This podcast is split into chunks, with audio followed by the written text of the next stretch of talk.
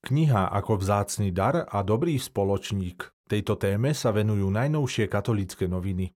Kniha to je pôžitok pre všetky zmysly. Darovať knihu je ako dať voľný cestovný lístok do sveta, kde sa človek kochá, obdivuje, ovoniava, ochutnáva, spoznáva, rozpráva, smeje sa i dojíma. Podotkla by som, že kniha neznamená krajné riešenie, ak nevieme, čo kúpiť. Treba ju vyberať starostlivo a uvážene s ohľadom na preferencie, povahu, záľuby, city obdarovaného, hovorí jazyková redaktorka Monika Šimoničová. Rozprávajú sa s Anselmom Grünom, nemeckým katolickým kňazom, benediktínskym mníchom, ekonómom, filozofom a teológom. Je úspešným autorom duchovnej literatúry. Napísal približne 200 kníh. Prostredníctvom svojich kníh prináša nádej a povzbudenie čitateľom na celom svete. Prinášajú reportáž z knižnice Strahovského kláštora v Prahe. Ohúri vás nielen zbierkou kníh, ktoré tam môžete nájsť, ale i samotným priestorom.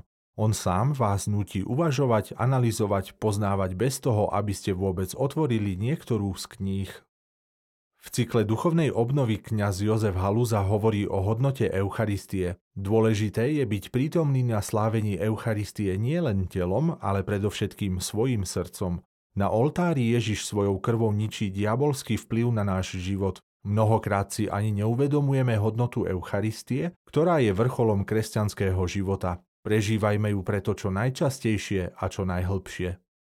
Rubrika Kultúra ponúka príbeh predstaviteľa nemeckej moderny Rainera Mariu Rilkeho. Hľadal Boha a zároveň s ním vnútorne zápasil. A hoci sa jeho náboženské predstavy v priebehu života menili, vždy zostal spojený s blízkym a neuchopiteľným Bohom.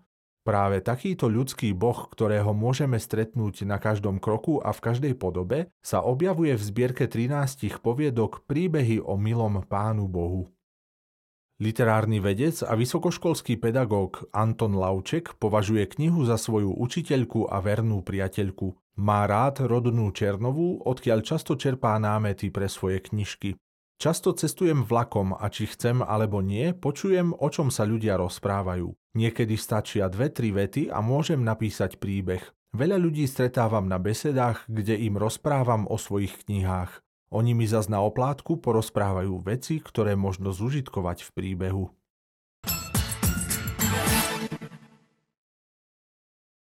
Titulnú stranu slova skrášľuje nový metropolita grécko-katolíckej cirkvi na Slovensku, studický mních Jonáš Maxim. Táto fotografia pripomína jednej generácii kňazov duchovné cvičenia na Juskovej voli, z ktorých táto fotografia pochádza. Pápež František v katechéze upriamuje čitateľov na misiu apoštola, na misiu každého jedného veriaceho, ktorý v kréde vyznáva církev ako apoštolskú. Rezonujú v tom slová druhého vatikánskeho koncilu, ktorý hovorí, že kresťanské povolanie je svojou povahou aj povolaním k apoštolátu. Čo znamená byť apoštolom? Znamená to byť poslaný na nejakú misiu. Ty, ktorý si prijal poklad prostredníctvom svojho kresťanského povolania, máš ho dávať ďalej.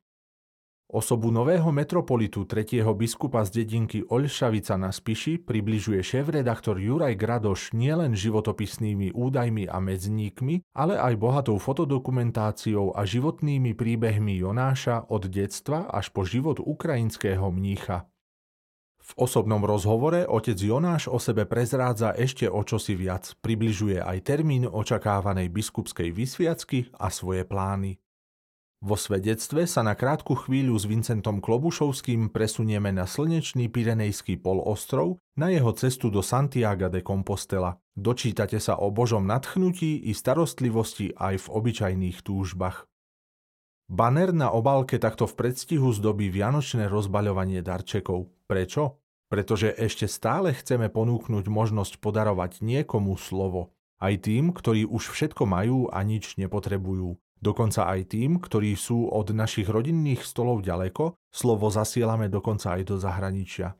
A ak by niekoho strašila táto uhlíková stopa, dokonca ho posielame aj elektronicky a takýto výtlačok dorazí bez problémov aj na vesmírnu stanicu na obežnej dráhe. Stačí sa chcieť podeliť o dobré slovo.